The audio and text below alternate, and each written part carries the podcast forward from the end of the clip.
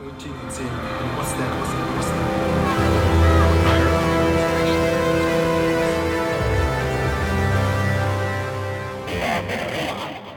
Tämä on Labra. Minä olen Mariana Toiminen. Tämän jakson teema on itseohjautuvuus ja oman työn johtaminen. Ja teema sovittiin siinä todellisuudessa, jossa vielä ei oltu tilanteessa, jossa yli miljoona suomalaista on etätöissä. Nyt tämä teema tuntuu aika läsnä olevalta itse kullekin. Mutta molemmista näistä teemoista puhuttiin ihan hypetykseen asti jo ennen tätä kriisiä. Näistä teemoista keskustelevat kanssani Aalto-yliopiston ohjelmajohtaja Laura Sivula ja valmentaja Anna Perho. Tervetuloa. Kiitos. Kiitos. Labra. Podcast tulevaisuuden työstä ja yritysten uudistumisesta. Haluaisin teiltä molemmilta kysyä ensin, että, että mitä tämä huhtikuun vuoden 2020 poikkeustila merkitsee yritysten organisaatioille ja työntekojen tavoille teidän näkökulmastanne. Laura Sivula, sä näet yritysten sisälle monien yhteistyöhankkeiden kautta, jota teillä on yliopistossa opiskelijoiden hankkeissa. Mitä, mitä yrityksissä nyt muuttuu? Tietenkin tämä on nyt aika, aika poikkeuksellinen ää, tilanne siinä mielessä, että mä uskon, että harva ää, suomalainen yritys on, on valmis, valmistautunut näinkin niin kuin laajaan ää, poikkeustilaan, joka koskettaa koko yhteiskuntaa. Niin varmasti kaikilla päällimmäisenä on ollut semmoinen niin kuin epäusko, jär, järkytys, mitä nyt tehdään, mutta näin niin kuin viikkojen edetessä, niin mä uskon, että sieltä alkaa niin kuin toimintamalleista lö, löytymään ne, ne tavallaan jyvät akanoista ja, ja sieltä alkaa syntyä myöskin sellaista hyvää, hyvää ja uutta. Tietenkin meillä on monet, monet yritykset on, on isossa kriisissä myöskin taloustilanteen vuoksi, mutta siellä on myöskin tosi mielenkiintoisia uusia toimintamalleja ja avauksia, mitä on nähtävissä. Anna Perho, mitä tämä tilanne paljastaa yrityksistä ja meistä tällä hetkellä? No, mä ajattelen, että tässä tapahtuu ainakin kaksi juttua.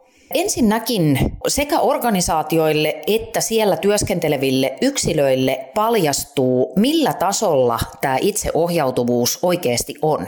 Eli nyt kun ne jokapäiväiset rakenteet ihan fyysisestikin, eli ne seinät riisutaan siitä ympäriltä, ja me operoidaan täällä kotioloissa, jossa ei ole minkään näköistä päälle katsojaa, eikä sitä omaa tiimiä, sitä omaa laumaa jonkunnäköisenä päivän rytmittäjänä, niin me ollaan totisesti vastuussa siitä, että miten se työpäivä siinä sujuilee ja mitä tehdään ja missä järjestyksessä. Ja nyt äh, esimerkiksi erinäisiä somekeskusteluja seuraamalla, niin se ei ole ihan itsestään selvää, että kun ihmiselle annetaan näennäisesti rajattomasti vapautta, että hän osaisi ottaa samassa suhteessa vastuuta siitä, mistä mun mielestä siinä itseohjautuvuudessa on ytimeltään kysymys. Ja sitten toinen juttu, mitä mä oon ajatellut, niin on se, että toisaalta jos tarkastellaan tätä asiaa sieltä valon kautta, niin voi olla, että tämä korona-aika on sellaista, joka lähentää meitä toisiimme työntekijöinä ja tiimeinä. Nyt kun me päästään näiden etäyhteyksien kautta vähän kurkkaamaan toisten koteihin, siellä hiukan välähtelee se meidän kotiarki. Esimerkiksi kun käydään näitä videopuheluita, niin siellä on jonkun lapsi ehkä juuri työntämässä sukkapuikkoa pistorasiaan, tai siellä on söpökoira, tai siellä on se puoliso haahuilee alusvaatteisillaan vahingossa siellä kuvissa takana. Niin mä ajattelen, että siitä saattaa syntyä myöskin sellainen efekti, että me nähdään toisemme enemmän kokonaisuuksina, enemmän kokonaisina ihmisinä, ja se lähentää meitä samalla tavalla kuin vaikka jotkut tykypäivät tai pikkujoulut.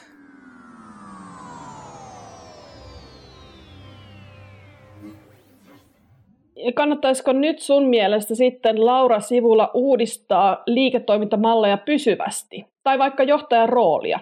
Tota, tietenkin tämä on nyt niin kuin ihan, ihan mahtava mahdollisuus myöskin, kun päästään tavallaan sitä ekasta kriisistä ja paniikista eteenpäin, niin miettiä, miettiä sitä, että, että mikä itse asiassa siinä yrityksessä organisaatiossa toimii. Ihan pakostakin niin kuin tietyillä aloilla joudutaan muuttamaan liiketoimintamalleja. Se tulee ihan pakkona eteen, että kaikki ei niinkään pääse myöskään valitsemaan sitä, vaan se saattaa joillekin yrityksille olla, olla ihan niin kuin taistelu elämästä ja kuolemasta.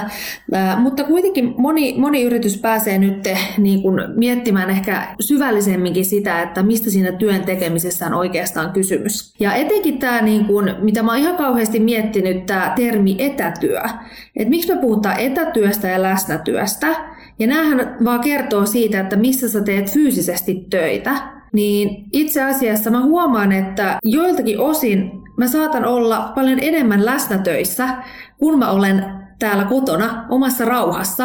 Ja mä pystyn olemaan henkisesti läsnä juurikin niihin asioihin, juurikin niiden henkilöiden kanssa, joiden kanssa on tärkeää sillä hetkellä työskennellä, niin mä uskon, että tämä on, tää on semmoinen, mikä tulee ihan fundamentaalisesti muuttaa sitä, että miten, miten me itse asiassa suhtaudutaan ää, työn tekemiseen ja, ja fyysisiin paikkoihin. Joo, toi on varmasti totta. Tai sitten niin, että, että se työhön fokusoituminen on helpompaa, tai siis se, se on tiivimpää niinä muutamana hetkenä, kun ne lapset tekee jotain, jotain niille annettua raskartelutehtävää, ja, ja sä saat niinku viisi minuuttia sitten tehdä sitä, niin sä oot varmaan tosi intensiivisesti läsnä. Et, et tietysti ne kotona ne tilanteet vaihtelee, etenkin nyt, kun koulut on kiinni.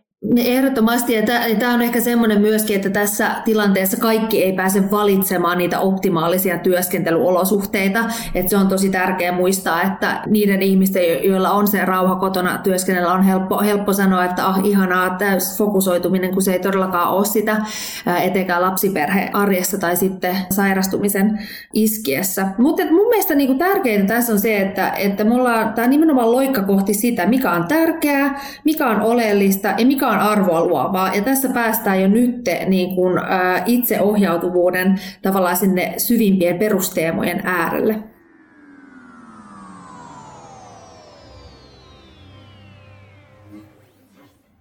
Mennään sitten puhumaan siitä itseohjautuvuudesta, joka, joka nyt on pakotettua enemmässä tai vähemmässä määrin kaikilla etätyöntekijöillä.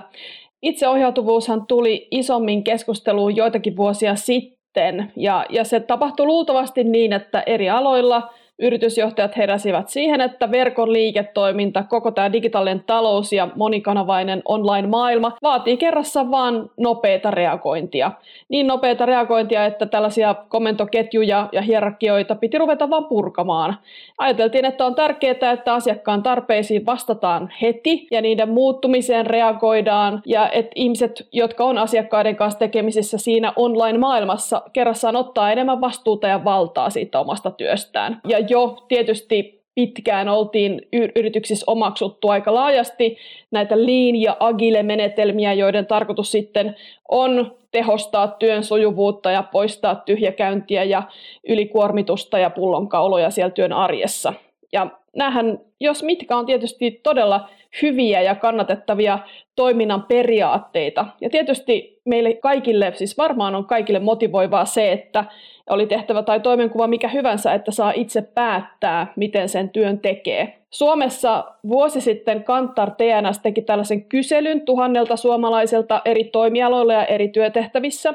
Ja siitä kävi ilmi, että sellaiset ihmiset, jotka työskenteli itseohjautuvassa organisaatiossa, niin 75 prosenttia heistä koki, että päätöksenteko on nopeampaa, motivaatio on korkeampi ja työ koetaan merkityksellisemmäksi ja työntekijät ottavat enemmän vastuuta. Mutta sitten kun katsoo tätä keskustelua itseohjautuvuudesta, niin se on aika mustavalkoista yllätys, yllätys. Kaikkihan on nykyään mustavalkoista. Toiset vannoo sen nimeen ja toisen mielestä ilman pomoja työnteko ei onnistu ja tämä on aivan pielessä. Laura Sivula, sä opetat ketteriä menetelmiä Aalto-yliopistossa, niin mitä tässä keskustelussa on sun mielestä ymmärretty väärin? Minkälaisia harhakäsityksiä tai niin kokonaisia väärinymmärryksiä tähän itseohjautuvuuskeskusteluun liittyy? Tähän liittyy montakin tavallaan sellaista niin kuin väärin ymmärrettyä aspektia. Just niin kuin sanoit Marian tuosta mustavalkoisuudesta, niin, niin tota, isoin ongelma lähtökohtaisesti, kun puhutaan itseohjautuvuudesta, niin se on sellainen on tai off keskustelu. Että joko sitä ollaan sata prossaa tai sit sitä ei olla sata prossaa. Ja, ja tavallaan myöskin siellä sekoittuu tähän keskusteluun myöskin se, että joko ollaan ihan täysin mikromanageeraavia tai sitten jätetään ihan täysin ihmiset oman onnensa nojaan. Ja tavallaan kumpikaan näistä ei millään tavalla liity itseohjautuvuuteen. Etenkin mä nyt ehkä kommentoisin niin kuin liittyen tähän tämänhetkisen niin korona-aikaan, niin ei pidä myöskään sekoittaa itseohjautuvuutta ja omatoimisuutta, koska se on ihan täysin varmaa, että jokaisessa organisaatiossa tällä hetkellä täytyy olla enemmän oma toimisempi, etenkin silloin kun ollaan täysin etätyöskentelyn muodissa, niin siitä omatoimisuudesta ei, ei päästä, päästä mihinkään, mutta se, että onko se organisaatio etänäkään itseohjautuva, niin, niin se on sitten sinänsä eri, eri kysymys. Se, mikä itseohjautuvuudesta yleensä ymmärretään väärin, on se, että annetaan, annetaan vastuuta ja annetaan kasvavasti vastuuta, mutta sitten ei kuitenkaan anneta tarpeeksi sitä vapautta ja läpinäkyvyyttä siihen päätöksentekoon. Ja musta tuntuu, että, että tässä tulee niin kuin joitakin asioita vastaan, mitkä ei muutu ihan yhtä nopeasti kuin tavallaan toivottaa, että ne muuttuu. Jos me mietitään organisaatiota ja organisaation kyvykkyyksiä, niin silloin me yleensä katsotaan toimintamalleja prosesseja, henkilöstöistä, osaamista, mikä siellä on, ja sitten, että miten, miten päätöksiä tehdään, miten tietoa jaetaan, niin minkälaiset järjestelmät siellä on käytössä. Niin tavallaan se, että, että vaikka me yhdessä yössä päätettäisiin, että me aletaan ihan kauhean itseohjautuviksi, niin tavallaan se, että isoissakin organisaatioissa niitä prosesseja siellä taustalla, niiden muuttaminen, siinä menee vuosikausia, että aletaan oikeasti purkaa erilaisia rajoituksia, mitä saattaa olla esimerkiksi päätöksenteon suhteen. Niin mä myöskin sanoisin, että me ollaan tosi alkuvaiheessa siinä, että miten itseohjautuvat organisaatiot parhaimmillaan toimii, niin mä antaisin myöskin tälle keskustelulle jonkin verran sellaista aikaa ja niin kuin työrauhaa myöskin sille itseohjautuvalle testaukselle siellä organisaatioissa. Sitten liittyen tähän, tämä valtakysymys on, on mielenkiintoinen ja tota, kun mä käyn yritysjohtajia kouluttamassa tästä teemasta, niin mä aina ekana kysyn, että, että mistä te olette valmiita luopumaan ja mistä te ette missään nimessä ole valmiita luopumaan liittyen päätöksentekoon, koska yleensä sieltä alkaa aina niin kuin nopeastikin tulee esille sellaista niin kuin tiukkaa kiinnipitämistä niistä omista niin kuin ajatusmalleista siitä, että kuka minä olen johtajana, miten minä työskentelen johtajana. Tosi monet näistä itseohjautuvuuteen liittyvistä asioista on aika vahvasti identiteettikysymyksiä, kuka minä olen työntekijänä tai minkälainen meidän organisaatio on. Ja tosi usein niitä pystyt, pyritään näitä asioita ratkaisemaan joillakin tämmöisillä erilaisilla malleilla, niin kuin agile tai lean, ja tavallaan ei mennä itse asiassa ihan sinne niihin identiteetti- ja egoon liittyviin kysymyksiin asti. Mennään mekin niihin kohta, mutta, mutta mä kysyn tässä välissä nyt ihan lyhyen luonnehdinnan. Miten sä, mikä on itseohjautuvuuden sun mielestä tärkein kriteeri Laura Sivulla? Joo, itseohjautuvuuden tärkein, tärkein kriteeri on se, että ihminen, joka työskentelee itseohjautuvassa organisaatiossa, ymmärtää sen, että mitkä on sellaisia asioita, joihin hänellä on autonomia puuttua ja tehdä päätöksiä, mitkä on sellaisia asioita, jotka on yhteisesti päätettäviä asioita, yhteisiä tavoitteita, ja miten hän pystyy kehittymään jatkuvasti siinä omassa työssään.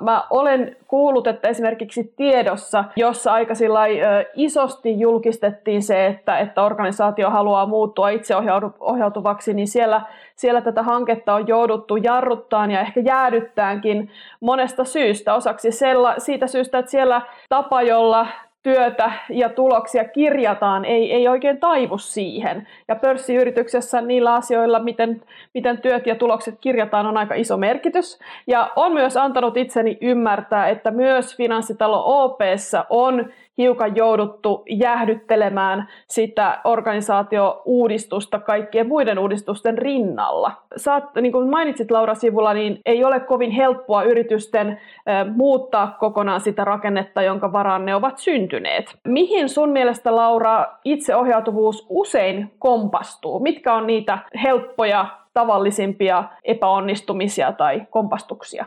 Mä tähän ehkä antaisin kaksi, kaksi esimerkkiä. Ensimmäinen niistä on, on, on juurikin se, että ää, yritetään tehdä liian paljon liian nopeasti. Ajatellaan, ajatellaan tavallaan niin, että, että tota, sen itseohjautuvuuden täytyy niin kuin heti samanaikaisesti ää, lähteä käyntiin joka ikisessä ää, organisaation funktiossa. Ja yleensä siinä törmätään juurikin tämmöisiin haasteisiin, mihin tieto ja, ja OP on ilmeisesti törmännyt, että, että sitä joudutaan lähteä hidastamaan sitä kehitystä. Mutta se ei ole välttämättä niinku huono asia, että sitä aletaan hidastaa, koska silloin se saattaa myöskin antaa aikaa uudenlaisten toimintamallien tavallaan kehkeytymiselle. Ja silloin vältytään siltä, että lähdetään hakemaan lainaratkaisuja, lainaratkaisuja niin kuin muualta maailmalta tai muista organisaatioista ja annetaan aikaa sille oman organisaation tavallaan niin kuin oppimispolulle kohti oikeanlaista toimintamallia. Koska siinä yleensä kanssa mennään, mennään vähän metsään, että ajatellaan, että se itseohjautuvuus on joku yksi yksittäinen malli, jota kaikkien täytyy toteuttaa. Lähtökohtaisesti se itseohjautuvuuden täytyy lähteä sieltä organisaatiosta itsestään niin sanotusti ja, ja löytää niitä oikeanlaisia malleja. Toinen asia, mitä mä olin, mä olin tota sanomassa, on, on, on myöskin se, että yleensä se läpinäkyvyys on, on semmoinen, joka tulee niin kuin todella iskee päin, päin, päin kasvoja siellä organisaatiossa. Ja jos siihen ei olla valmiita, niin, niin yleensä joudutaan juurikin sen takia hidastamaan hieman sitä kehityskulkua. No mikä sitten on johtajan rooli? Onko johtajan rooli auttaa ihmisiä oivalluksen äärelle tällä valmentavan johtamisen hengessä vai miten te näkisitte tämän? No kyllä se johtaja siinä varmaan saa taas aika monena olla. Ekoja juttuja, joita tulee mieleen, niin joo, ehdottomasti olla oivalluttamassa, niin kuin Mariana sanoit, eli luottaa ja uskaltaa antaa niiden työntekijöiden, tiimiläisten tehdä niitä ratkaisuja itse. Eli vaikka vaikka itse tietäisi tai tuntuu, että osaisin nopeammin, paremmin, niin aktiivisesti kieltäytyä antamasta niitä valmiita vastauksia, mutta toisaalta samaan aikaan siinä hän tulisi olla tukena, jotta se kysyjä löytää ne vastaukset itse.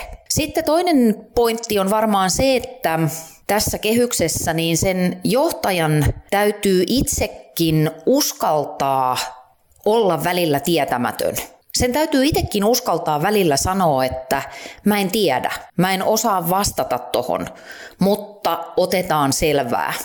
Mä näen, että se itseohjautuvuus ei voi kauhean hyvin toimia, jos kuitenkin semmoinen ääneensanomaton odotus on, että jokaisella pitää olla ne vastaukset heti valmiina, kun ei ne ole vaan se itseohjautuvuus hyvin pitkälle on mun mielestä myöskin asioiden opettelemista lennossa ja juostessa. Yksi iso juttu sen johtajan kohdalla on se, että miten me suhtaudutaan virheisiin ja epäonnistumisiin.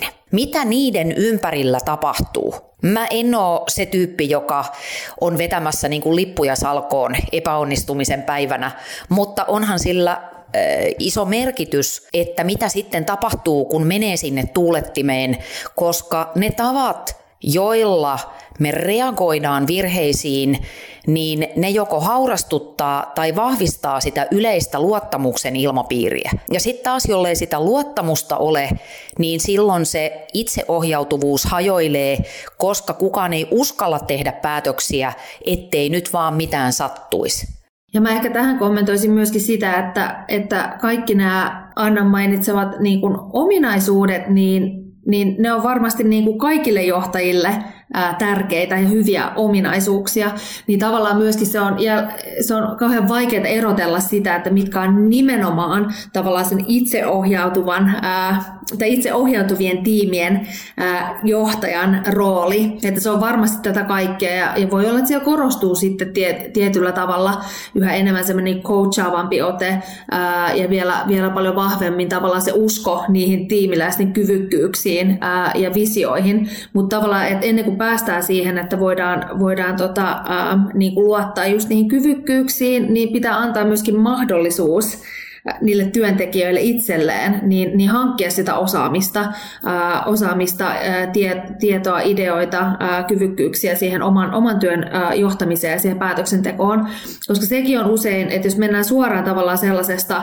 ää, niin kuin, vahvasti niin kuin byrokraattisesta prosessiorientoituneesta organisaatiosta itseohjautuva organisaatioon, niin siinä ei välttämättä ole tarpeeksi aikaa oppia niitä uusia ää, juurikin näitä tavallaan niin kuin työelämäkyvykkyyksiä, mitä tarvitaan siellä itseohjautuvissa organisaatioissa.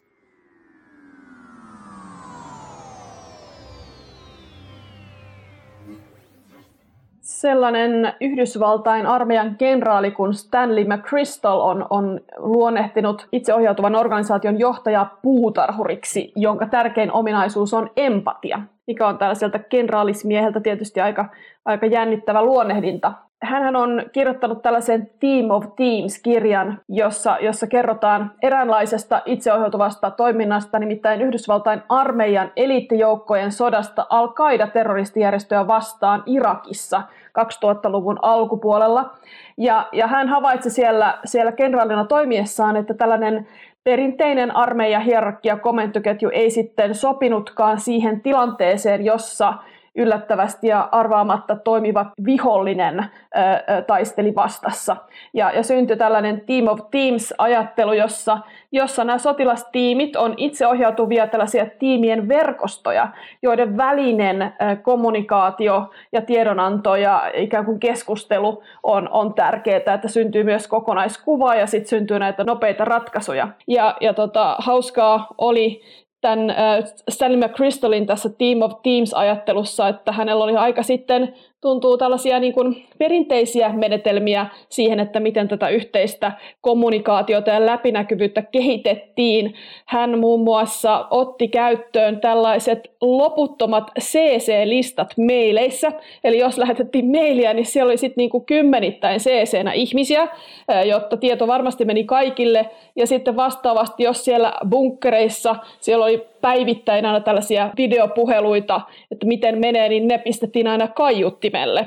Että tota, tavallaan voisi ajatella ehkä, että nykyään olisi jo uudenlaisia tapoja kehittää sitä yhteistä osaamista ja yhteistä ymmärrystä. Laura Sivulla, onko sulla parempia esimerkkejä, parempia metodeja yhteisen osaamisen kehittämiseen kuin tällä Stanley McChrystalilla 2000-luvun alun Irakissa? Tämä on sinänsä tota, hauska, just nämä loputtavat CC, CC-e-mailit ja muuta, että että toi on tuosta selvästi ää, joitakin, joitakin vuosia aikaa noista ideoista, koska ne kyllä selvästi nykyään niitä pidetään lähtökohtaisesti kauhean kuormittavana, ää, sellaista informaatiota tulvaa, joka, joka tulee, tulee joka kanavan kautta sulle koko ajan. Onneksi nykyään niin kuin monissa organisaatioissa tietoa jaetaan erilaisten niin kuin, ää, pilvipalveluiden ja kollaboraatiotyökalujen kautta, jolloin se on vähän niin kuin omaehtoisempaa, että milloin sä otat sitä informaatiota, informaatiota haltuun. Mutta tuohon esimerkkiin liittyen, niin, niin toihan ihan kauhean hyvin kuvastaa sitä, että missä itseohjautuvuudessa on kyse. Siinä on kyse siitä, että fiksuin toiminta ilmentyy silloin, kun osaavat ihmiset on, on keskinäisessä vuorovaikutuksessa. Ja, ja se on itseohjautuvuuden ihan semmoinen niin kuin syvin tavallaan niin kuin olemus ja, ja määritelmä.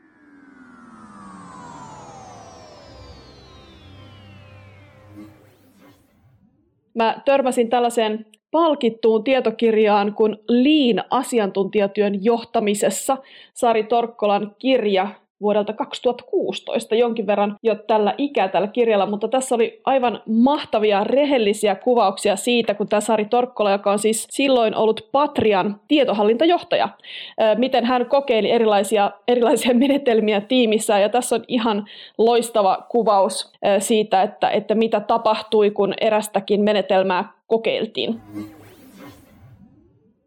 Huuto kuuluu huoneeseeni asti. Veijon tiimi pitää päiväkokoustaan.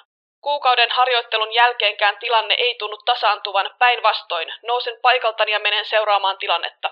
Seinällä on kanban taulu, johon tiimin jäsenten työt on kirjattu postitlapuille. Osa tiimiläisistä valuu paikalle myöhässä, osa lähtee heti sen jälkeen, kun on oman osuutensa kertonut. On ilmeistä, että heistä on vastenmielistä olla yhdessä. Lappuja on siirrelty kokousten välillä ja nyt Teijo yrittää löytää valmiit sarakkeesta työtä, jota on kuulemma saatu valmiiksi. Veijon tiimiläiset ovat käyneet vuorotellen valittamassa minulle uudesta käytännöstä. En halua, että töitäni laitetaan esille. Ne eivät ole yhtä hienoja kuin muiden työt. Se on noloa, vaati yksi. Miksi näitä pidetään näitä kokouksia joka päivä, ihmetteli toinen. Yhdestä asiasta koko tiimi tuntuu olevan yhtä mieltä. Meillä ei ole mitään yhteistä, miksi meidän pitäisi pitää tiimikokouksia. Veijo osoittaa jo väsymyksen merkkejä. Pitäisikö minun keskeyttää tämä kokeilu? Tarkoitukseni ei ole ajaa ketään uupumukseen.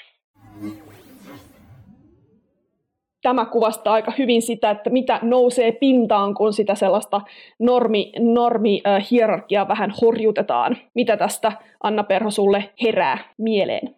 Kyllähän tässä anekdootissa kuuluu monenlaista. E, ensinnäkin se, että mulle ainakin syntyy tästä aika semmoinen stereotyyppinen mielikuva äijistä, jotka työskentelee siellä asetteollisuudessa. Ja ehkä aika monella heistä se ammatillinen pintarooli on kova ja pätevä asiantuntija – mutta heti siinä pinnan alla, sen jäävuoren huipun alla, jossa ne arvot ja uskomukset ja henkilöhistoria ja erilaiset skeemat siellä keskenään kuhisee, niin sieltä nousee tässä lyhyessäkin kuvailussa hirveän selkeästi esille se, että mua vähän pelottaa se, että noin muut huomaa, että mä en olekaan joka hetki niin pätevä kuin mä annan ymmärtää. Mä ehkä itsekin välillä epäilen omia kykyjäni, kun mä ratkon vaikeita ongelmia. Tämä saattaa provosoida myöskin sellaisen ajatuksen ihmisessä, että muhun ei luoteta että miksi me pidetään joka päivä näitä kokouksia, koska kyllä mä niin kuin hoidan hommani. Sitten se, että, että siellä on osa porukasta sellaisia, jotka käy vaan kertomassa siitä omasta kanban palasestaan ja ne häipyy heti paikalta, niin musta se on suorastaan symbolista sille, että se tilanne koetaan niin vaikeaksi ja se kasvojen menettämisen pelko ja se maineen menettämisen pelko on niin vahvasti läsnä siinä hetkessä, että sieltä lähdetään mieluummin ihan fyysisesti karkuun kuin siedetään sitä itselle uutta tilannetta. Ja kyllähän tämä kyseinen anekdootti kertoo myöskin siitä, että ainakaan tuossa vaiheessa tota projektia, niin selkeästi nämä tämän projektin vetäjät, tämän itseohjautuvuusprojektin vetäjät, eivät ole kyenneet kommunikoimaan tarpeeksi selkeästi sitä, että miksi tätä juttua tehdään. Me ei tehdä tätä sen takia, että me halutaan narauttaa joku heikosta työpanoksesta tai kaivaa väenvängällä kaikkien heikkouksia esille, vaan tämä palvelee jotain paljon isompaa tarkoitusta, mutta tätä viestiä ei selkeästi tässä vaiheessa tota projektia ole saatu vielä vietyä perille niille osallistujille. Niin, eikö se ole kuitenkin niin, että omaa työtään on aika hankala johtaa, jos, ei, jos on vääriä käsityksistä itsestään tai jos ei tunne itseään. Ja, ja kuitenkin me ei välttämättä olla ihan hirveän hyviä itsetuntijoita, vai, vai mitä? Ei me, ei me mahdollisesti olla, mutta toi on silleen vaikea kysymys, että kun me ei tiedetä, mitä me ei tiedetä.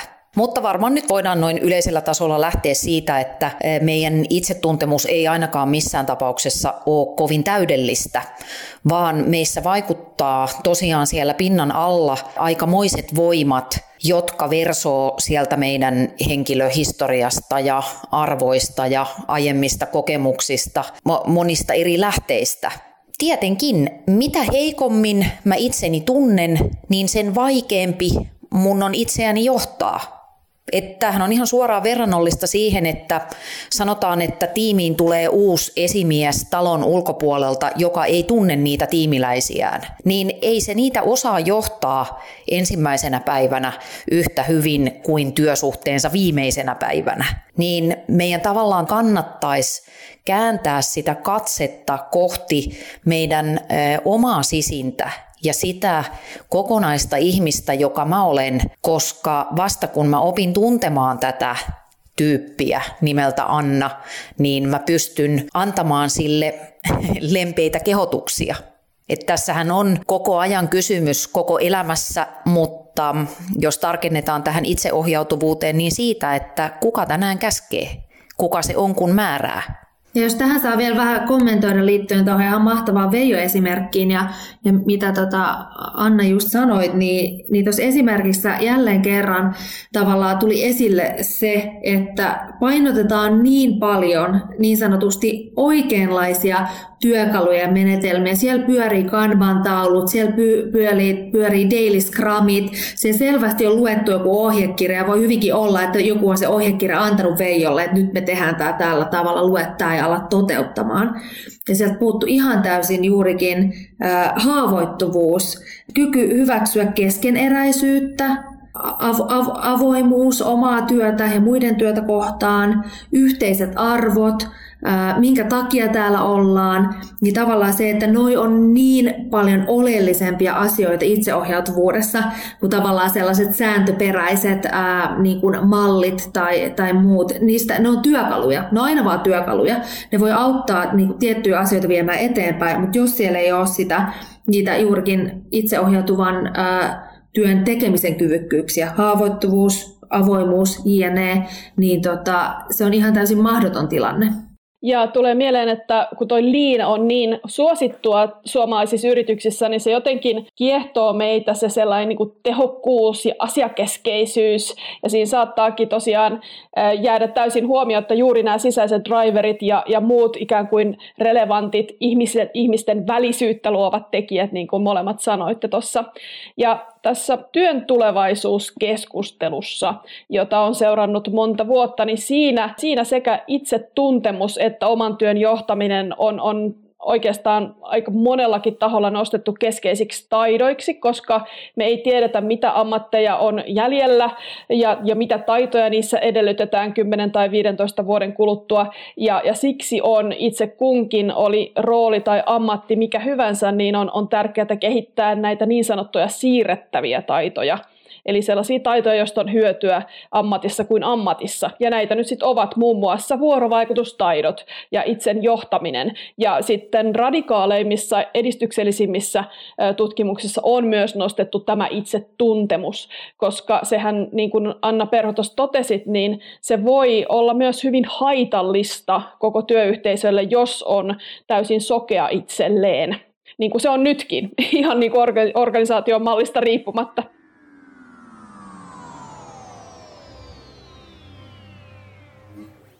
Anna Perho, sä oot amerikkalaista filosofian professoria ja tunnettua terapiamenetelmien kehittäjää. Siteerannut usein tällaista Peter Koestenbaumia, en tiedä yhtään miten tämä lausutaan.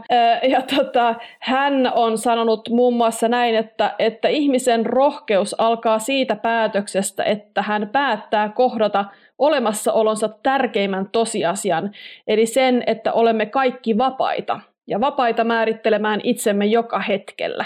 Miten sä ymmärrät tämän? Lyhyesti niin mä ajattelen, että tässä ollaan sen ytimessä, että loppujen lopuksi itseohjautuvuudessa ja koko elämässä ja sen laadussa on kysymys vastuun ottamisen asteesta.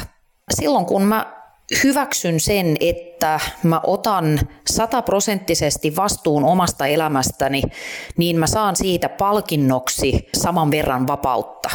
Et että näitä ei tietenkään voi olla olemassa ilman toisiaan, koska vapaus ilman vastuuta on pelkkää rajattomuutta, joka saa ihmisen voimaan huonosti. Kiinnostavaa tässä Kostenbaumissa on muun muassa se, että, että hän sanoo kuitenkin sitten samaan hengenvetoon, että tämän vapauden täydellinen hyväksyminen merkitsee sitä, että me joudutaan elämään koko elämämme enemmän tai vähemmän tämmöisen eksistentiaalisen ahdistuksen kanssa, koska me tullaan tietoisiksi siitä, että joka hetki voisin valita valita toisin mahdollisesti paremmin, mutta että tämä ahdistus ei ole mitään siihen verrattuna, mitä me koetaan silloin, jos me ei suostuta tätä vastuuta ottamaan ja me jättäydytään muiden ihmisten, heidän arvojensa, mielitekojensa armoille.